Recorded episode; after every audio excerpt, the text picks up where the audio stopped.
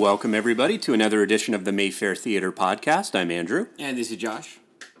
And we're on our own again. We're on our own. It's just the two of us this week. She's left us. She's never coming back.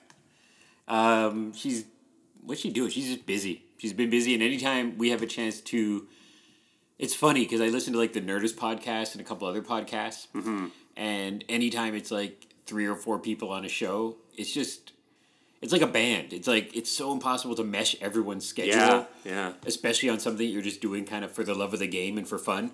Um, but uh, yeah, so Mel's been busy doing some Mayfair work and some other things, and then when we squeeze in time to do uh, a podcast, she's off having fun elsewhere. But but she'll be back. Uh, it is what is it? May Thursday, May twelfth, Thursday, yeah. and uh, since we podcasted last, uh, the big fun thing at the Mayfair was we did the uh, Purple Rain Prince tribute last Sunday night. Which went over really well. It was so good. I was so happy because often, and it's not the fault of patrons or anybody, but you know, people's schedules are busy, and especially on like a one night only movie, you always get people who can't make it, or it's a Sunday night, or we. This was on Mother's Day, which I didn't even think of Yeah. when I suggested that date to, to And I- host it. I do think there were a couple of uh, mothers and sons who, I think who so. showed up yeah. to this. My, my mom came. My- Yeah? I didn't think she'd be interested, but she wanted to come check it out. Um, yeah, and and because it's always there's always a big buzz or a big request whenever something tragic like a, a someone dies like Prince Yeah.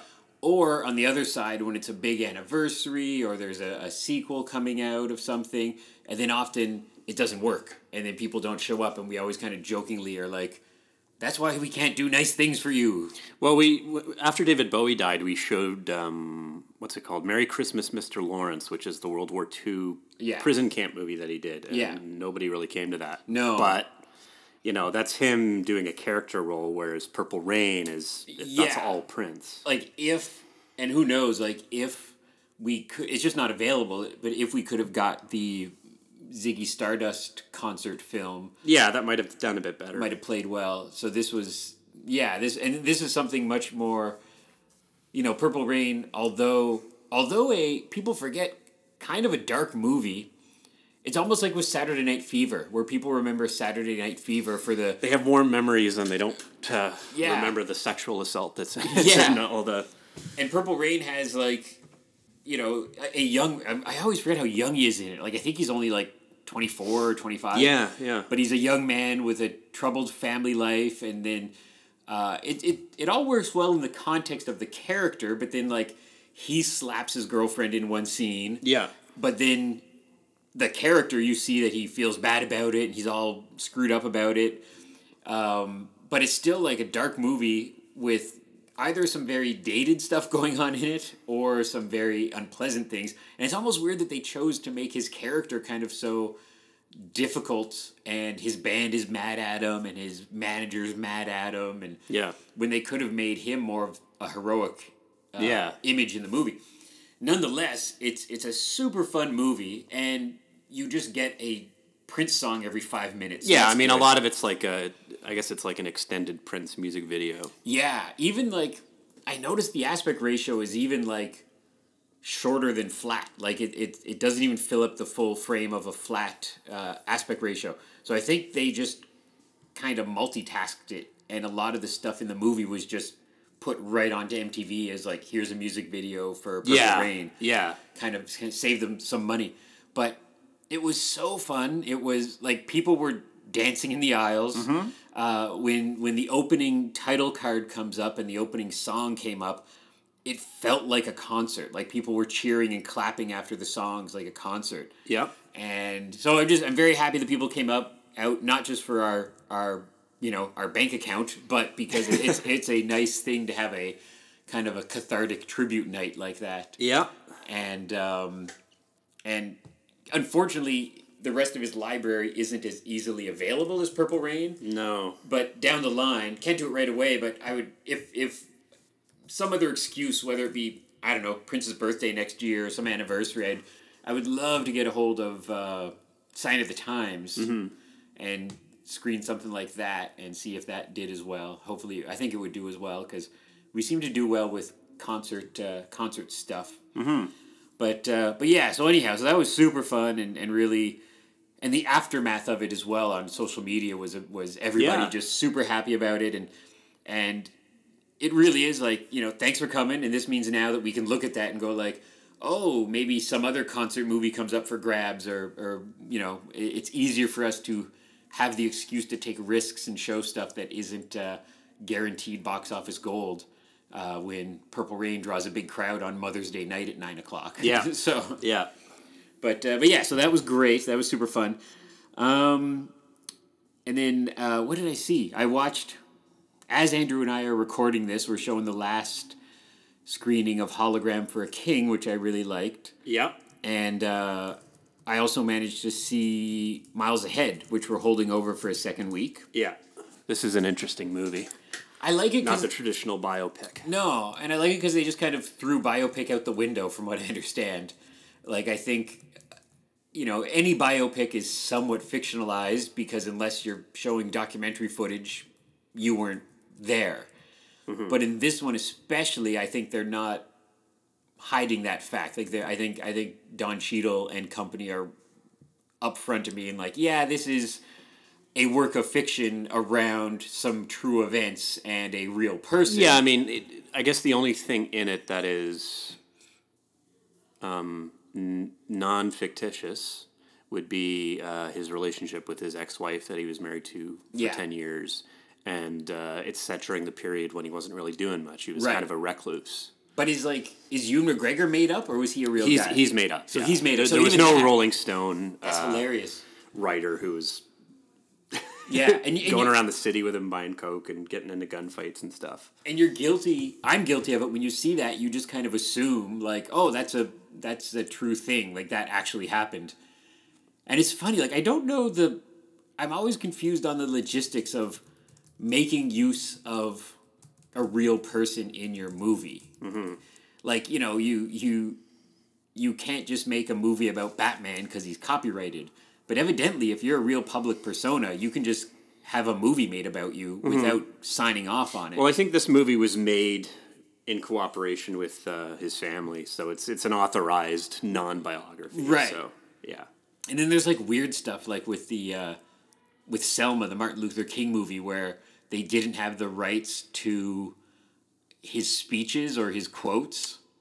So That's they- interesting. Yeah, so they had they had the character, they had the events, which are just historical, but they couldn't use quotes or speeches. So that's very Hmm. strange. But it, it's a weird red tape thing. I, I'm always interested by like you know like with you know when when Oliver Stone did W or JFK, Mm-hmm. he didn't have to get the Kennedys' permission or George W. Bush's permission No. he just did it. Like you just you know, and even though, and especially with um, with W, where it's kind of a um, not a nice piece about the person either. Right. You can just get away with it. But yeah, so miles ahead, uh, held over for a second week, um, starting Friday the thirteenth at an afternoon screening at four thirty. Speaking of Friday the Thirteenth, Friday the thirteenth. It's very exciting because a couple weeks ago, I just I just happened to. If you don't pay attention, these things slip you by. And I was looking at the calendar and I went, oh, and I noticed that we had a Friday the thirteenth coming up, and I emailed Lee and I was like, FYI, in case you missed it, the only Friday the thirteenth in twenty sixteen is coming up, and he had missed it. And he's like, oh, thanks for telling me that. Uh, so we managed to kind of somewhat last minute squeeze in a Friday the thirteenth movie on Friday the thirteenth. Um, Part Six, Jason Lives. Jason Lives. I think is a fan favorite. Seems to be. I, I am not, I admit, an expert on the history of Friday the 13th, but from what people have been saying on the old Facebook and Twitter, it seems that a number of people either say this is their favorite or one of the favorites. Yeah. And also, I guess, just reading a bit about it when I was kind of trying to pull quotes to put on Facebook or whatever, that it, it gets comparison to, I don't know why, but it gets comparison to the, the meta, the meta-ness that happens with horror films a few years after this one. Mm-hmm. This is 86, so, but there was one review I read or one article I read that compared it to Scream, where I, I think because the characters in the movie are kind of horror fans, so they're kind of talking about the the rules or something maybe. Do you remember that better I than I do? so. Yeah. Yeah. And uh, I know that. I think they did that in in Jason X, the one where he goes Oh, for sure. Yeah, which which was like, God, I don't know what ten years after that one. Yeah.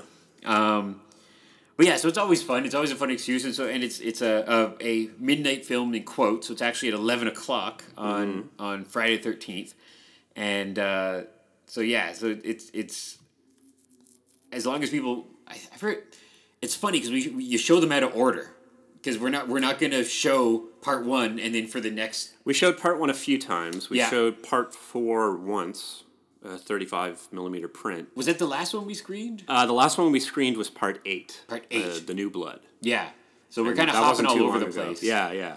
But, then- then whatever. Like, Yeah. who's gonna get confused by the storytelling? well, that's what I said. I said, I said, I, some friends and I, because we're we're dumb. Uh, my friend Al, my friend Giselle, and myself watched all. At the time, there was ten.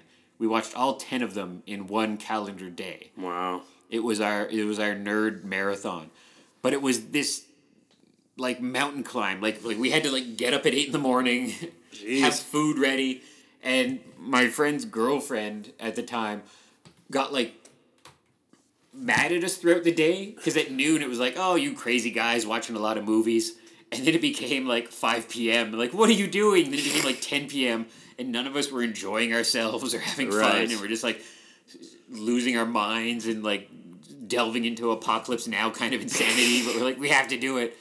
But I was like, yeah, I, I much more recommend just once or twice a year watching one on the big screen at the Mayfair on a Friday the 13th. I think that's much mm-hmm. easier. And by happenstance, yeah, this is the man, uh, it's going to make a lot of people feel old, but this is the 30th anniversary of this film. Oh, okay. Yeah, it came out in 1986. And it features the music of Alice Cooper. Yeah, I remember that. I remember being a kid and seeing like the music video on Much Music for Alice Cooper. And Yeah. Is he in it or is No, he, it's it's two two songs: "Teenage Frankenstein" and "Man Behind the Mask." This was after like his big comeback. yeah. So, yeah, Because remember, right around that, or no, a little bit later, he was in uh, the John Carpenter film. He was Prince in of Darkness. Prince of Darkness. Yeah. yeah, yeah. and then Wayne's World. Wayne's World, yeah.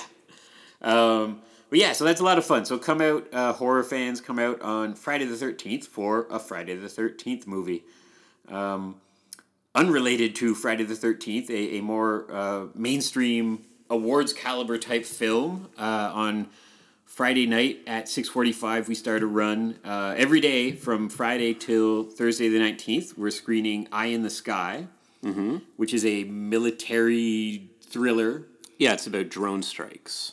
And it's with uh, Helen Mirren. Helen Mirren, who this is slightly different than the the kind of cool elderly British lady movie that I always tease about for Mayfair's. That if we could show one of those a month, we'd be gold because she seems to have quite a fan base here of the kind of senior citizen crowd or middle age plus crowd. That Yeah. anytime we show a Helen Mirren romantic comedy or kind of drama, it does very well so she's in this, and and also Aaron Paul, who From Breaking Bad. Breaking Bad, who won I don't know four or five Emmys in a row Mm-hmm. for Breaking Bad, and The late Alan Rickman. who worked so much. I don't know what's going to end up being his last film because Isn't it this one? Does he have another one? film coming out? well, there's this one, and then if you're if you're including uh, voice work, he's in the Alice in Wonderland sequel. Oh, okay. So that's not out quite yet, but um, he might even have another one. I, I think he might have had like two or three in the bank before he passed away. But uh, yeah, so the late great Alan Rickman's in this as well, and it's um, also the other actor who I, I, I haven't seen it, but did you see the last the, the before Hologram for a King the the Tom Hanks film um, about um, Captain Phillips. Captain Phillips? Yeah, I didn't see that one. I hear it's really good though. the um, so the, the the pirate, the, the I guess the villain from that film is in this film as Yeah. well. That actor, and uh, but yeah, so it looks like a kind of a traditional Hollywood kind of military epic thriller. Mm-hmm. Uh, it almost looks like the kind of thing you would see like in the eighties, like like something starring like Clint Eastwood or Tommy Lee Jones. I read a like that. review that. compared it to like Sidney Lumet movies. Oh. the filmmaker who did um, I think he did Fail Safe and some Yeah. other. Uh, he did Dog Day Afternoon, like a lot of like really great Well, that's tense good- dramas. If it is, I, I love Sidney Lumet. Um, Mm-hmm. He's kind of my favorite filmmaker that sadly is not a household name despite his giant career and all the great things he did. But Mm-hmm. he's my favorite director who I point at and be like, he, he's the best director from, you know, that ilk of like Coppola, Scorsese, De Palma, Yep. Spielberg, who did just as many great films and was around for that era, but you might not know him as a household name. But but yeah, so Eye in the Sky. Uh, the other film we have this week is also on Friday. Oh, So fr- so complete other end of the spectrum of the the you know starring Oscar caliber actors like Helen Mirren and Aaron Paul.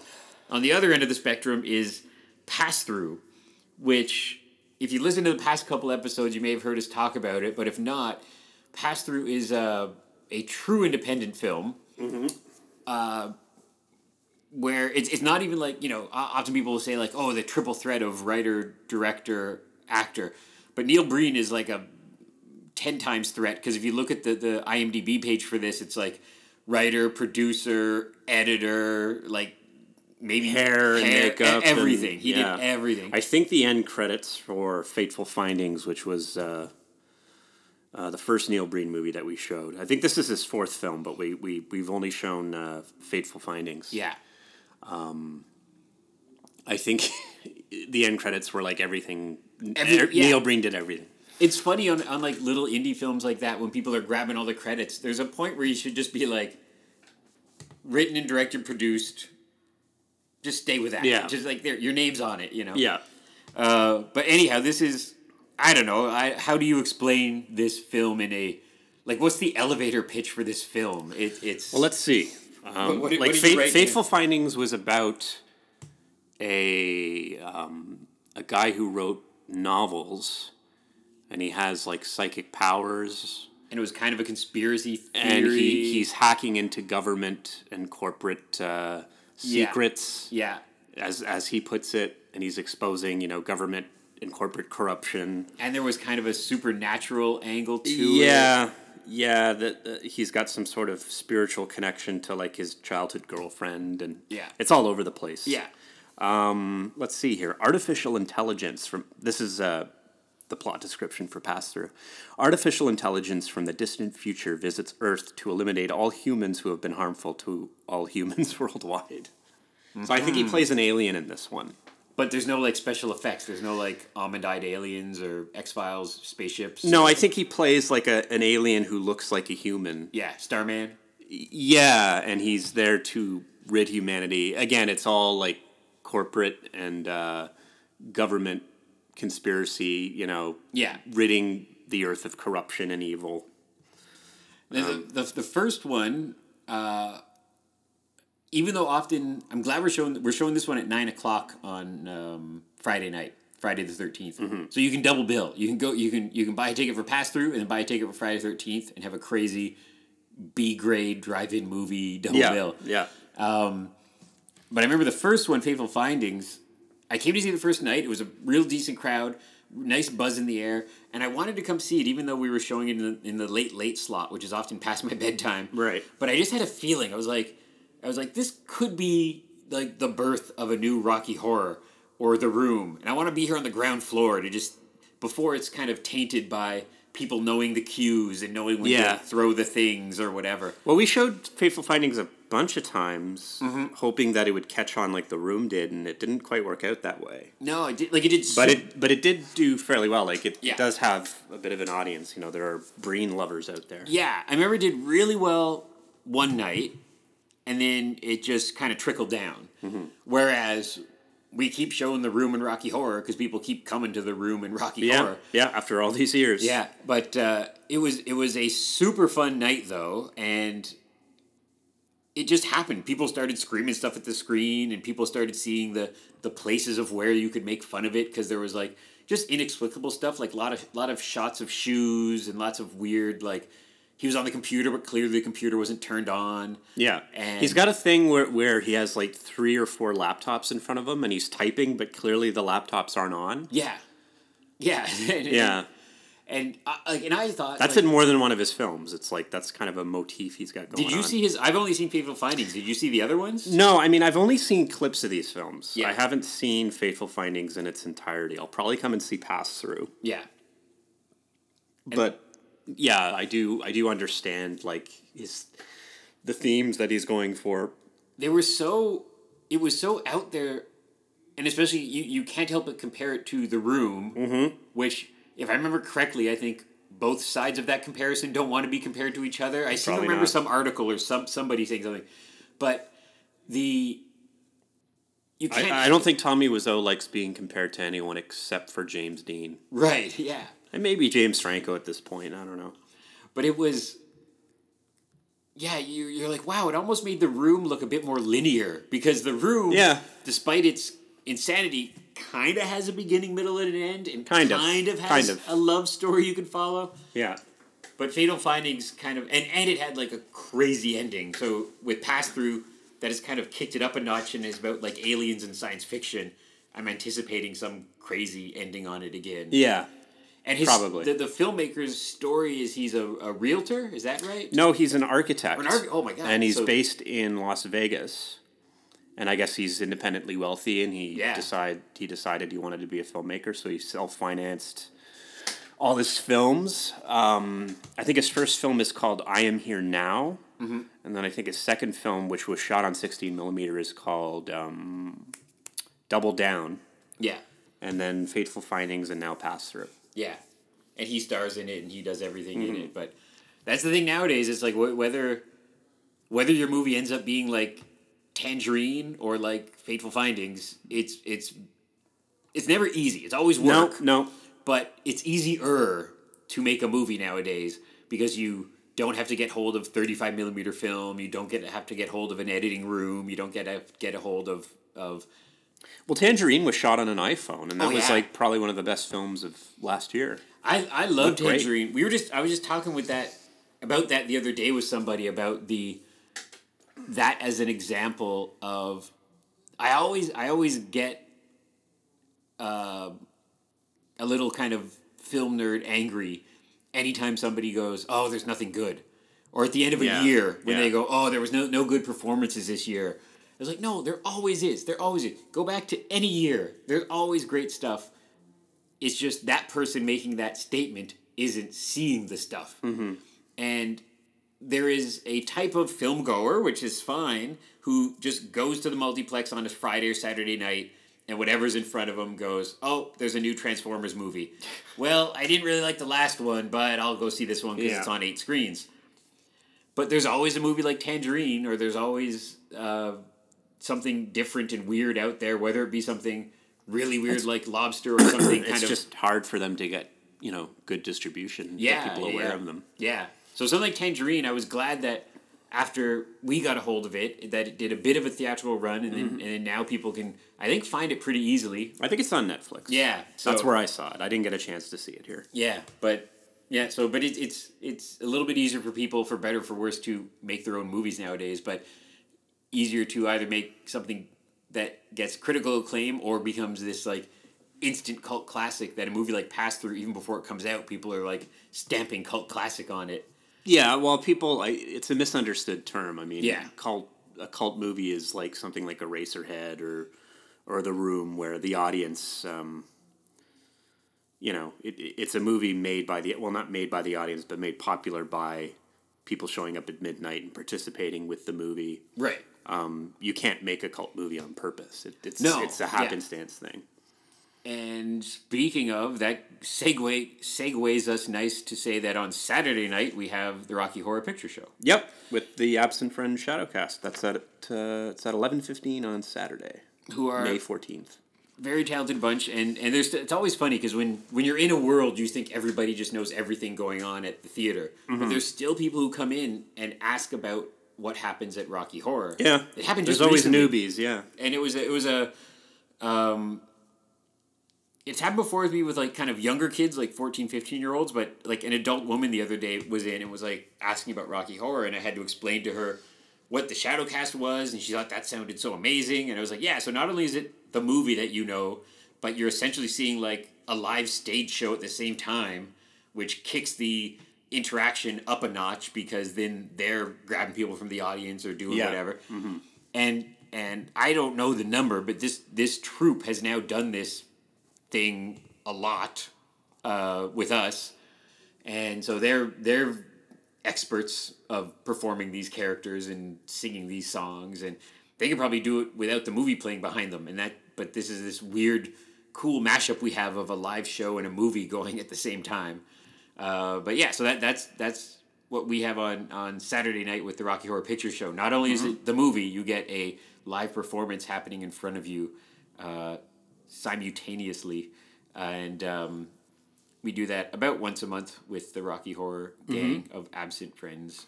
And we have, we have another premiere on Saturday night, and this looks really exciting. This is Killzone 2, oh yeah, starring Tony Jaa. Um, one of our regulars posted on Instagram saying that this is the best Hong Kong film of best Hong Kong Hong Kong martial arts film of the year. I Um, this is a sequel to Killzone, um, also known as SPL. is it a sequel in? Is this kind of I, like I don't know if it's related. The first one had Sammo Hung and Donnie Yen. This one has Wu Jing and Tony Jaa. Um, maybe they're kind of thematically similar. I don't know if they're similar in terms of characters, but uh, uh, the first one is is fantastic. Yeah. and this one looks really really strong too. It, It's- it's it won uh, best action choreography at the Hong Kong Film Awards. yeah, won a couple of Hong Kong awards. yeah. It's weird that they slapped it with. I guess it's just the branding, but it's weird that they slapped it with a sequel title instead of just calling it some other random action Yeah, I don't know. theme thing. But uh, Tony Jaa's incredible. Like I remember when he came on the scene. What was first? Ong Bak? Yeah, So I remember watching Ong Bak and just being blown away. Yeah. And then soon after seeing The Protector, which is kind of themed around elephants. yeah, And that has an equally amazing number of action scenes and a big, amazing climactic battle. And then he kind of went away for a little bit. yeah. And now And then he did Furious Seven. He has got a little Yeah. role in that. and now he's kind of back. Like like now he's kind of dipping his toe into American films, and with film like this, with uh, Killzone Two is uh, from Hong Kong, but then and he's in another American film coming up too. I, I think I think uh, I think he's with in like the next Triple X film or something like that. Oh yeah, with they're bringing that back with uh, Vin Diesel. who it was dead, I believe, from the franchise. But yeah, so I think Vin Diesel grabbed him from Fast and Furious and brought him over to Triple X franchise as well. But he's a crazy talented martial artist, and so yeah, I'm, I'm looking forward. I'm hoping to, I'm going to come catch that. Uh, this this weekend because I'm out of town next week, so Saturday night's my one chance to come see it. But um, yeah, that'll be a super action packed movie. It's funny, we have a bunch of stuff this week, but it's because Pass Through's one night, Friday Thirteenth is one night, Rocky Horror's one night, so it kind of pads out things. But uh, it's a bunch of uh, of the the B grade midnight movies kind of fill out the schedule. Uh, what's the last? Oh, Demolition. Yep, Demolition, starring Jake Gyllenhaal, and from the director of Wild and Dallas Buyers Club. Yeah, and back in in uh, his Canadian days, he did uh, Crazy, a Quebec film, which is a great movie. And this guy's on quite the run because Yep. because Crazy was you know highly acclaimed. Dallas Buyers Club was Oscar winning for Yep. Matthew McConaughey. McConaughey, yeah. I think Wild got a couple nominations, and then uh, now Demolition with Jake Gyllenhaal, and who else is in it? It's Gyllenhaal and Naomi Watts. Naomi Watts, and great. Uh, Chris Cooper. who won an Oscar for Uh, adaptation. adaptation. And this is a movie about a man who loses his wife in a car accident, and he starts uh, literally taking his life apart. Oh right, yeah, I saw a clip and it was him with a baseball bat like tearing down a house. Mm-hmm. And uh, and again, this is another example of a film that not super wide distribution. This isn't in, you know, you go to a multiplex and the summer blockbuster movie will be on six screens or so, and that's the interesting thing with the mul- thing with the multiplex is that you would think it would offer more options, but often it's something's on four screens, something on six screens, something on two screens. So these smaller films still kind of go by the wayside and don't get uh, as big as a push as they might get, even with kind of big names in it like Naomi Watts and Jake Gyllenhaal. And when you can say, "Oh, it's from the guy who directed Wild and Dallas Buyers Club," it's still hard to get stuff up on a screen Yep. which which benefits us because then the distributors are often say, "Do you guys want to screen this?" And even if we could only squeeze it in for a couple days, often our audiences will uh, will come out on a Wednesday or Thursday night to check out something that they really want to see because they know they don't have uh, a ton of time or this might be their only chance to see it before it goes away. Often people will say like, "Oh, I missed fill in the blank. Is it coming back?" And and sadly, I kind of always respond, "Well, never say never, but things kind of move so fast that once it's had its run of, of two days, five days, ten days, it kind of goes away, and either the distributor won't give it back to us, or we can't really find the excuse to fit it in because we've been offered a bunch of other movies that, that come out. And uh, so, yeah, it's hard to kind of bring back a movie once it's had that initial little run. Never say never, because often maybe a few months will go by and then it'll be nominated for some Oscars or have some excuse to put it back into the public eye. But but often, kind of, if, if you've missed it, it's gone, which is sad. But uh, or if it's you know if it's a distributor who once you missed it, then it's locked away in a vault, then it's really gone, and you might never ever see it again on a big screen. But uh, but yeah, so a lot of stuff this week, a lot of diverse stuff ranging from Oscar caliber stuff to action to horror to whatever you qualify Pass Thru as sci-fi. Yep. Sci-fi, independent weirdness. And then um, we also have uh, an independent screening. You can check the website or Google them to check out more about them, but it's uh, open to the public screening for Past Redemption, which is uh, a web series and it's presented by the filmmakers, so they'll all be in attendance. Uh, nights like that are often fun because all the cast and crew is here and the mums and dads, and everyone's really excited. So it's still a fun thing to come and check out if you want to see some locally produced talent. So you'll be supporting a local theater and supporting a local talent all at the same time. So it's a nice, uh, nice thing to undertake. Mm-hmm. Um, so I don't know. We have more stuff to talk about, but we're gonna try to do another podcast. Because we're uh, two of you are away next week, so we're covering our bases. yeah. So I don't know what what time we're at now. Should we cut this one short? Yeah, we yeah we could probably wrap this one up for this week. Uh, you can go to mayfairtheatre.ca to uh, find out more about upcoming premieres, upcoming uh, late shows, and whatnot. We've got a lot of exciting premieres coming up. Uh, at Mayfair Theatre on Twitter and Instagram, um, Facebook. Uh, we're everywhere. And uh, you can go to audibletrial.com slash Mayfair Theatre Podcast to download a free audiobook. What could they choose this week? What's based on a book? Maybe, uh, is Eye in the Sky based on a book? I think so. Sound, seems like it is. Are, there any Friday the Thirteenth um, novelizations that have been turned Maybe. into? Maybe. I don't think Neil Breen has written a book yet. No. There is a Miles Davis autobiography. I don't know if there's an audiobook version of that, but that's at least worth searching for. Yeah, there's there's always so much stuff. I always mean to check it out. The last the last one I listened to, I still haven't. I've been catching up on podcasts, so I haven't listened to another audiobook in the last little while. But it's uh it's a deep library. There's so much stuff. Mm-hmm, yeah. and, and I could always, I might have recommended them before, but uh, for kind of film themed ones, there's Jim Henson has a really good one uh, about his life. Uh, Patton Oswalt reads Oh, yeah, he has two books. two movie themed. What's his first one? The first one is called Zombie Spaceship Wasteland, Yeah. and his more recent one is called um, Silver Screen Fiend, which is about it when he was an yeah. up and coming up and coming comic in L.A. and also obsessed with going to the movies all the time. And he reads them, so it just sounds like you're listening to a Yeah, stand-up yeah, show. no, those are highly recommended for sure. but uh, yeah, lots of stuff to check out. And uh, our friends across the street at House of Targ have a new Ghostbusters pinball game, Mm. which is super awesome. So that's their, their latest movie themed pinball game. You can go check out at House of Targ. Uh, if you go on Sunday nights after nine o'clock, it's free play. So it sometimes gets crowded, but you can go and play Yeah, it's five five dollars and then five dollar cover and Yeah. free pinball all night. And you can check out online for all their upcoming shows.